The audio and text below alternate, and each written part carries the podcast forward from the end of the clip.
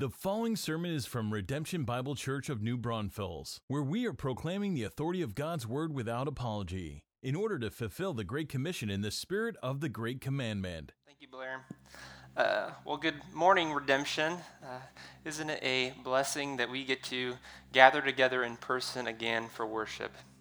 I hope the last few months, as we've been working through the coronavirus uh, issues, that it has been a, a, great reminder for you, as it has been for me, of the blessing that it is to gather together on Sunday mornings. So, as Pastor Blair said, uh, over the last few weeks in our Rock Solid series, we've been looking at some of the promises of God and what they mean for us. And today I get the privilege of wrapping up our series with another great promise from Scripture. I hope that this series encourages you to look further into the promises of God in His Word. Uh, the more that we understand about God's character in light of His promises, the more that we will grow to love Him. Uh, we're going to be, as Pastor Blair said, in Matthew 28 this morning. We're going to read verses 16 through 20 and then spend the majority of our time in verses 18 through 20. Uh, so as you turn there, I'm going to go ahead and put us in context really quickly where we're picking up here. Our passage this morning actually picks up right where we left off a few months ago in Mark. At the end of Mark, we see that Jesus has risen from the grave. And there is a group of women who go to the tomb early in the morning to anoint his body. As they come up on the tomb, they see that the stone has been rolled away and that the tomb is empty. And as they come closer, there's an angel there waiting for them, and he tells the women that they should go and tell the disciples to meet Jesus in Galilee. That's where we pick up here this morning in Matthew 28, uh, verse 16. So if you would, follow along as I read 16 through 20. Now the eleven disciples went to Galilee, to the mountain to which Jesus had directed them. And when they saw him, they worshipped him, but some doubted. And Jesus came and said to them, All authority in heaven and on earth has been given to me. Go, therefore, and make disciples of all nations, baptizing them in the name of the Father, and of the Son, and of the Holy Spirit teaching them to observe all that I have commanded you. And behold, I am with you always to the end of the age. This is God's word for God's people. Would you pray with me now? God, this morning, as we spend time looking at your word, um, God, would you uh, help us to draw truths from it? God, would your holy, inspired word uh, do a work in our hearts uh, by the power of the Spirit, God, that transforms us into the image of your Son, into the image of Christ. God, we, we love you. We want you to be magnified this morning. Would you uh, use me to uh, authentically share the word of God, God, that we would be formed into Christ's image, that he would be exalted and that we would be made low. God, we love you this morning. Uh, would you do that now? It's in Christ's name we pray. Amen. Uh, so, as we read this passage here, uh, these events in Matthew give us some additional information on Jesus' ministry that we didn't see in Mark. In just these few verses, Jesus lays out his mission for his people. The point of the passage we're focusing on this morning is that Christ promises his presence in the mission. I'll say it again Christ promises his presence in the mission. And this is among the most crucial promises in all of Scripture for the believer. And this morning, I'm going to show you why that is. And now you have a great responsibility this morning, the same responsibility you have every Sunday. Uh, your job this morning is to follow along with what I say and make sure that what I'm saying aligns with God's word. So, as I make my case, we're going to look at the mission, uh, the promise, and the claim that gives weight to the promise. Uh, we'll discover what the mission is exactly, what Christ has promised in connection to the mission, and why the promise even matters. So, let's begin looking closer at the passage together, first at the mission in verse 19 through the beginning of 20, Jesus says, Go therefore and make disciples of all nations, baptizing them in the name of the Father and of the Son and of the Holy Spirit, teaching them to observe all that I have commanded you. In the first part of verse 19, we see the calling of Christ or his mission. Uh, the mission and our first point is to carry out discipleship. Carry out discipleship. Uh, the disciples here are given the task of carrying out the making of disciples. And so, what is a disciple? A disciple is simply a student, somebody who puts themselves under the teaching of another and is molded into their likeness. Uh, Christ is calling his students, the disciples, to make more students. This is a compounding command. Disciples make disciples who make disciples who make disciples, so on and so forth. Uh, the call to make disciples here begins with a command from Christ to go. Uh, no destination is set, no route is planned, there is no elaboration, just go. This is a call to be active. Disciple makers can't be isolated. The first command in the mission is to go. In order to make disciples, you must interact with other human beings. Uh, you can't make disciples without someone to disciple. And so, disciple makers must be active and ambitious. So go and then what? Make disciples of all nations, Jesus says. In Mark 13, when Jesus is telling the disciples about the end times and some of the things that will happen before his return, he says in verse 10 that the gospel must first be proclaimed to all nations. Uh, when we appear before God in glory, when our time here is done, we will gather with people from all cultures, languages, and ethnicities before the throne. Uh, we find this in John's vision in Revelation. Uh, the mission of discipleship isn't for a certain group of people, uh, it's for all people without distinction. There are no exceptions to be made when considering who is in need of the gospel.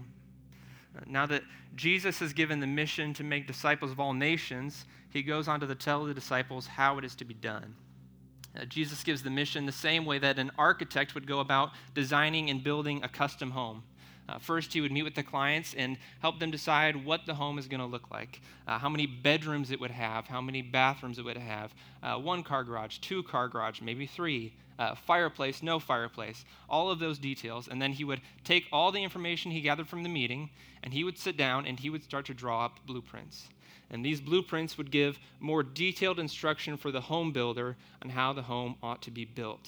Uh, where each room should be, how many square foot it should be, where light switches and outlets and doors and windows are going to be. The mission is to build a home, and the blueprints show how it should be built. And so Jesus has just given the disciples the mission to make disciples. Then we will see that he lays out the blueprint. So look at the end of verse 19 and the beginning of 20, where he says, Baptizing them in the name of the Father and of the Son and of the Holy Spirit, teaching them to observe all that I have commanded you. So these verses provide two means in which disciples are made disciples are baptized and taught. Uh, we'll start with baptism. Baptism is for believers, it is a public display of their unity with Christ. This is modeled throughout the book of Acts. As the apostles go throughout the nations in Acts, preaching the gospel and doing the very work of making disciples that we see here, as they share the gospel and people respond in faith, they are immediately baptized.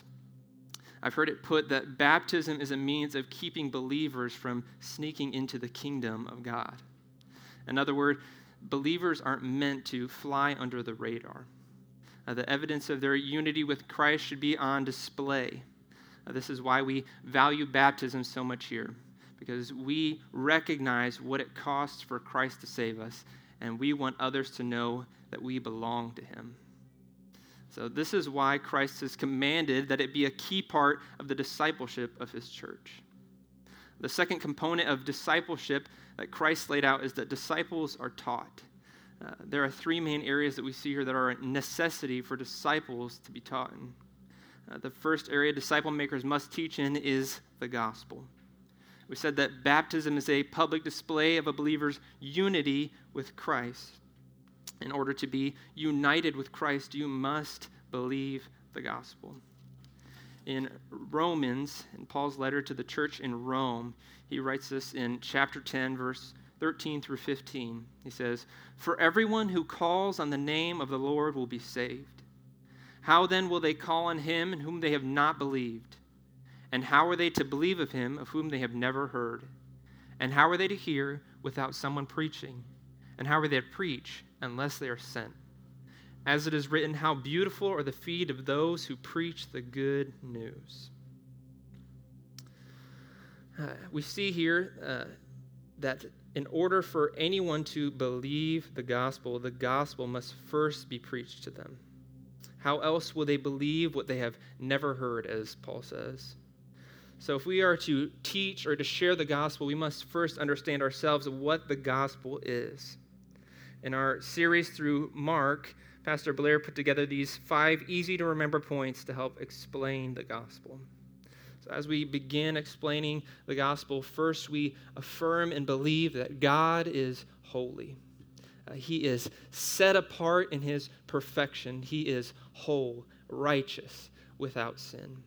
Uh, nothing can be compared to him. He is like anything or anyone that has ever been created because he is not created. He has always existed and is in need of nothing. He is everything that is right and good. He is what perfect morality looks like. Uh, next, in explaining, we come across the bad news. And the bad news is that sin separates us. Uh, humanity, the most special part of all of God's creation, has rebelled against him. Uh, we have chosen to worship and serve the created things rather than the Creator, as Romans 1 says. We have exalted ourselves. And as we learn, God is holy without sin, so he cannot dwell with sin. Uh, he is, in fact, preparing even now to judge sin with his eternal wrath. This is not good news. Uh, but next, we come across what is the good news, and that is Christ in my place. Uh, Christ, who is fully God, fully man, came to earth, lived a perfect life, which allowed us the legal right to his righteousness. He died in our place, taking upon himself the wrath of God that was owed to us for our sin. And then finally, he rose again, confirming that he, in fact, is God. And when we hear this truth, when we hear the beauty of what Christ has done, there is only one appropriate response, and that is to repent and believe, to turn away from a life of sin and to believe in Christ. And I'd say, even now, if this is the first time you've heard the message of the gospel, or maybe this is the first time that the Spirit has convicted you of sin and your need for a Savior, uh, even now, uh, the call for you is to repent, to turn from your sin, and to believe in Christ. And when you do, when we are saved by Christ, we are given newness of life. The heart of stone that hated God is replaced by a heart of flesh that loves Him uh, we are given a new set of desires. This message, this message of the gospel, this is what the world needs. Uh, there's no social program and no government that has ever saved anyone. It is the gospel alone that saves. And this is not just for unbelievers, uh, this is for believers as well. Uh, the gospel is something we need to remember and savor every single day. It's the pinnacle of human history. There's nothing more significant or more deserving of our attention than this period. This is everything. The longer that we live as believers, the more we realize how significant and beautiful the gospel is. So, this is the first area that disciple makers must teach in is the gospel. And the second area that disciple makers must instruct in is who God is or his character. Uh, we see this in verse 19. Jesus shows us as he's giving instruction to baptize, he's teaching. He's teaching about who God is. So, what does he say in uh, verse 19? He says, baptizing them in the name of the Father and of the Son and of the Holy Spirit. This is the beautiful and mysterious doctrine of the Trinity. Uh, the Trinity, most simply explained, I found, is that there is one God who exists eternally in three persons. Uh, each member is fully God, not just a part of God that, when combined, makes one full God. Uh, nor does he exist in modes, switching between the members as needed.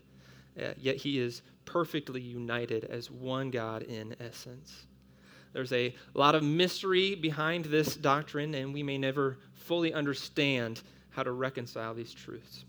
But if you are interested in learning more, I have just a few quick resources to give you in helping you understand better uh, the Trinity. So the first is a blog uh, called challies.com. He has a quiz on the Trinity.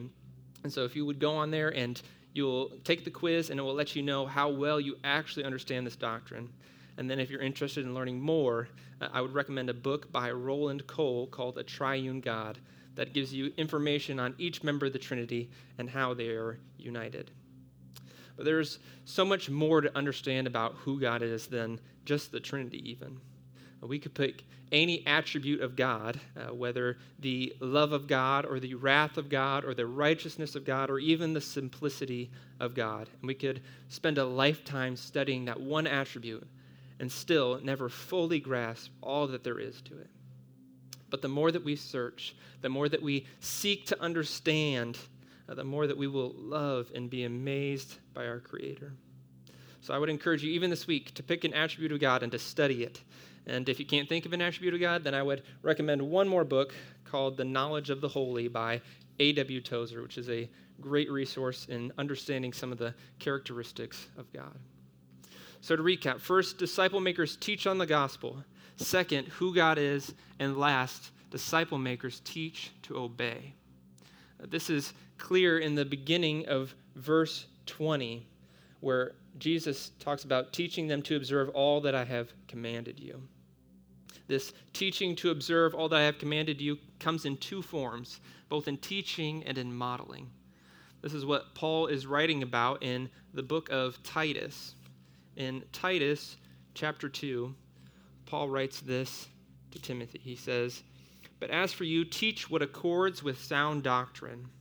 Older men are to be sober minded, dignified, self controlled, sound in faith, in love, and in steadfastness. Older women likewise are to be reverent in behavior, not slanderers or slaves of much wine. They are to teach what is good, and so train the young women to love their husbands and children, to be self controlled, pure, working at home, kind, and submissive to their own husbands, that the word of God may not be reviled. Likewise, urge the younger men to be self controlled Show yourself in all respects to be a model of good works. And in your teaching, show integrity, dignity, and sound speech that cannot be condemned, so that an opponent may be put to shame, having nothing evil to say about us. Uh, this passage here in Titus, uh, we see that men and women who are older in the faith are to teach and to model to the younger believers how to obey the Lord. This approach shows believers the great importance of obeying and the posture that we ought to take in it. When we obey out of love for the Lord and not obligation, it encourages the same joyful obedience in those around us. In order to be this kind of disciple maker will require a lot of time in God's word and in prayer so that you can yourself grow to be a model of obedience to those around you. And this mission, this mission of making disciples, this is our mission, church. This mission is for believers, it's for the church. When you walked in here this morning, you walked by our mission statement on the wall. Uh, the reason that Redemption Bible Church exists is to glorify God through the fulfillment of the Great Commission. More than likely, this morning, you are a follower of Christ because someone else was obedient to the calling of Jesus to make disciples. This is why we value small groups here so much, because we want to be a part, not because we want to be a part of some social club, uh, because we are committed to making disciples. We want to see to it that our brothers and sisters look more like Christ every single day. Uh, we do this every Sunday morning when we gather together, as we sit under the preaching of the word, as we have baptisms, as we sing theological truths we are being discipled as a church. This is our mission wherever we go. Here's a simple definition of discipleship discipleship is intentionally investing in another for their spiritual growth. I'll say it again. Discipleship is intentionally investing in another for their spiritual growth. Uh, discipleship isn't what you call a one trick pony, uh, it comes in many shapes and forms. Uh, you can make disciples wherever you are. Uh, do this at home. Make disciples of your children. Teach them to love and obey the Lord. You do this at work. Make disciples of your coworkers. Share the good news of salvation that is in Christ. You can do this in your neighborhood. Make disciples of your neighbors. Have them over for dinner and model a joyful, obedient life. Uh, do this with the body of Christ. Make disciples of one another. Uh, let us share the things that we have learned about God with one another and spur one another on to love and good works. Uh, do this even overseas. Make disciples of other nations. Uh, more than likely, some of us here will be called to go and share the gospel in another country where they have never heard the good news of Christ. This is our mission wherever we go. It doesn't turn on and off. This isn't an optional mission either. To say no is to disobey. But if we love the Lord and if we love people, then we should love this mission of carrying out discipleship.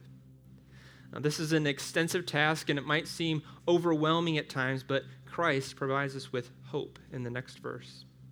Our hope rests in the promise of Christ. The end of verse 20, Jesus says, Behold. This word is meant to cause the listener or the reader to slow down and to pay attention. When we see the word behold in the Bible, we know that something significant is going to follow. Christ does this here with his disciples who are probably overwhelmed at this point. Uh, look back at the scope of the commands in the last two verses and keep in mind that this is all being shared for the first time with just the 11 apostles. Christ says they are to make disciples of all nations and to baptize them and to teach them to observe all that I have commanded you. Does Jesus realize that there are only 11 apostles now, even less than there were just a few days earlier? Does he realize how many commands are in Scripture? Does he realize how big the earth is and how many people are in it? Of course he does. He is the one who created all things and is in control of all things. So Christ says, Behold, I am with you always to the end of the age. What a glorious promise. Here's our second point. As we go about making disciples, we should find comfort in Christ's nearness. Find comfort in Christ's nearness. Uh, we can make disciples without discouragement or despair because Christ is with us always. We can make disciples with joy and with courage because the results are in His hands. The promise is tied to the calling. The promise is for those who make disciples. Christ says, Make disciples, and I will be with you. They are inseparable. We imitate this promise in marriage. Uh, who here made a vow to their spouse on their wedding day that started something like this I take you fill in the blank, to have and to hold from this day forward. Or maybe it finished something like this so long as we both shall live. This is similar to what Christ is promising. The promise to our spouse isn't that we will never be more than three feet away from them at any given moment. The promise is that we will be faithful. When you need me, I will be there. When it seems like everything is working against you, I'm on your side. I will be with you. This is what Christ is promising. When we are about the mission of making disciples, He is with us. This should be a source of immense comfort. Is it comforting to you, though? Does knowing this bring about comfort or anxiety? For some, this might bring about a sense of dread. Maybe you hear this promise and think of a nitpicking supervisor always looking over your shoulder for you to make a mistake. Or maybe you think of a parent ready to scold you when you fail. But, friend, I will assure you this morning this is not the intention of Christ's promise. Rather, this is the work of the law in the life of unbelievers. For those who have not believed in the good news of Christ, the law serves to condemn them when they fail to be perfect. But this is not the case with the Lord's beloved, with his bride. For us, Christ's presence means the pressure is not on us. We're going to make mistakes. We're going to sin. We will fall short of perfect obedience every single day. However, Christ is the one making disciples. We get the privilege to be used by him, but he is the one who changes hearts and minds. He is actively seeing to it that his mission will succeed through us. This is where Christ is working. This is the means he is using. And don't you want to be where he is? Don't you want to be used for, don't you want to be for what he is for? So why do we worry? Why do we continue to put off obeying? Psalm 118:6 says, "The Lord is on my side. I will not fear. What can man do to me?" This is what the promise of Christ is getting at. The Lord is on my side. He gave the mission, He is in control, and He is with me. So don't let fear or excuses keep you from the mission. Let the comfort of Christ's promise compel us to make disciples, actively remembering that the mission isn't result driven, it's worship driven. Did you hear that? The mission isn't result driven, it's worship driven. John Piper puts it this way missions exist because worship doesn't. The reason we proclaim the gospel, the reason we teach children to love the Lord, the reason we gather for small groups during the week and for church on Sunday mornings is because Christ deserves to be worshiped. Christ is building his church. He is making disciples and he's using us because he is worthy of worship. So now that we know what the promise is, we need to look at the claim of Christ that gives some weight to it. Look back at verse 18 with me. In verse 18, Jesus says, All authority in heaven and on earth has been given to me. Here we see Christ claim that he is the one who possesses complete authority. Here's our final point this morning. Followers of Christ ought to take confidence in Christ's authority. Take confidence in Christ's authority. Christ's claim here is outstanding. Have you ever thought about the impl- implications of that claim? That all authority in heaven and on earth has been given to him. It's outstanding. Really quick to help us understand better, let's do some math. I know that tomorrow is June, so we're coming up on summertime, but I promise this will be helpful. And kids, you can help your parents because this might be a tricky one for them. So let's look at authority as if it were a pie, right? We have a pie representing authority and it's divided into pieces, right? But Jesus has all of the pie. So if Jesus has all of the pie, then how much pie is left for anyone else? None, right. Somebody gets it. None. There is no authority left for anyone else. And this is a wonderful truth that Christ, the only righteous person, the perfect creator of everything, has authority over everything. This isn't to say that we don't have earthly authorities. We all have some sort of earthly authority to submit ourselves to, whether parents or bosses or the government. This does not undermine the authority of Christ, however. Rather, these authorities are put in place by him. Every earthly authority is subservient to Christ and his authority. He establishes them and we submit to them so long as they don't cause us to sin against God. This promise or this claim that Christ has all authority would have been especially encouraging to the eleven. As they began the mission, only being just a few of them, they could have confidence that the Lord would use them. And didn't He use them? Look at us today. What started with a mission given to 11 men has compounded over centuries. Christ's authority has allowed the mission of making disciples to succeed throughout the world. He is bringing about success by using his people to make disciples of every nation. I'm just shy of being 22 years old. Next month, I turn 22, so I'm a new adult, some would say. And I find myself often stumbling upon new situations that I'm actually finding out are just regular, common adult experiences. Uh, for instance, last week I found myself in need of a new phone.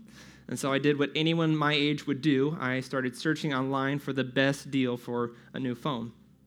Very, fairly quickly, Uh, I found the phone that I wanted at AT&T, so I ordered it online and I went that same day to pick it up in the store. Easy enough, right? Wrong. Not that easy. So somehow my online order created an issue that the woman helping me had, quote, never seen before, which is always what you want to hear. So I'll spare you the details, but three hours later, after the store had been closed for an hour already, at this point, Sarah is asleep in the car, and I have been on the phone with about seven different support technicians. And then at this point, the manager made one last attempt to fix the issue by calling the store owner. After that call with the store owner, only a few minutes later, I was on my way out the front doors with my new phone. See, the problem couldn't be solved by the saleswoman, the support technicians, or even the manager. At each stage of the process, the problem was a lack of authority. Once we got on the phone with the store owner, we had reached the individual with the highest authority in the phone buying world.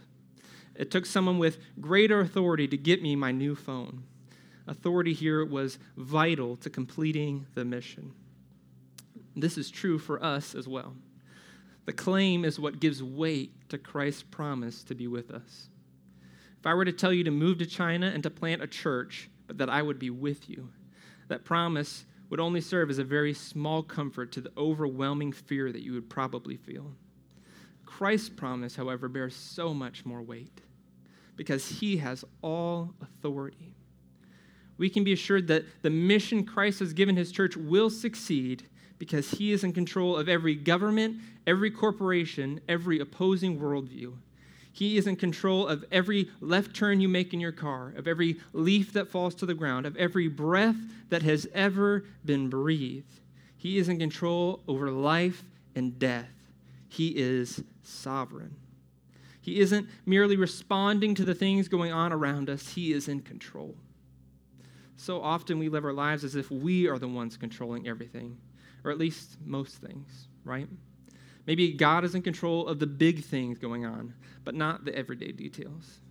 We would never say it, and we might not even know that we believe it, but it's how we live. And what a terrible way for us to live. Why would we ever want to be in control instead of God? His ways are perfect, our ways are pitiful at best. When you see an opportunity to share the gospel, you must remember that Christ is in control. When you don't know what to say, count on Christ's authority. He will give you the words to say. Even when you feel as if your explanation was inefficient, you can find assurance that knowing that even in salvation, Christ is in control. Christ saves sinners. When you are helping a brother or sister to understand truth from Scripture, uh, be confident that Christ will use it for sanctification. Success isn't found in our ability to convince someone to claim Christ or in making sure that our children all grow up to be TV preachers. We succeed simply through our obedience. Christ's authority should be a source of great confidence as we seek to make disciples. Discipleship isn't a request, it's a command. Can we say with the psalmist, I find my delight in your commandments, which I love? Is that true? Do you love the commandments of the Lord this morning? Do you believe that He is working all things for His glory and for our good? Do you want to be used by God to make more worshipers? Let's be disciples who make disciples. Wherever you have influence, that is your mission field. This is how we give God glory by joyfully obeying what He has called us to. Christ has provided everything we need in order to know that the mission will succeed. Disciples will be made because Christ is with us. Now, the mission doesn't end for us this side of glory, so let's work hard with great joy, knowing that the mission will succeed because Christ has promised to be with us always. Would you pray with me?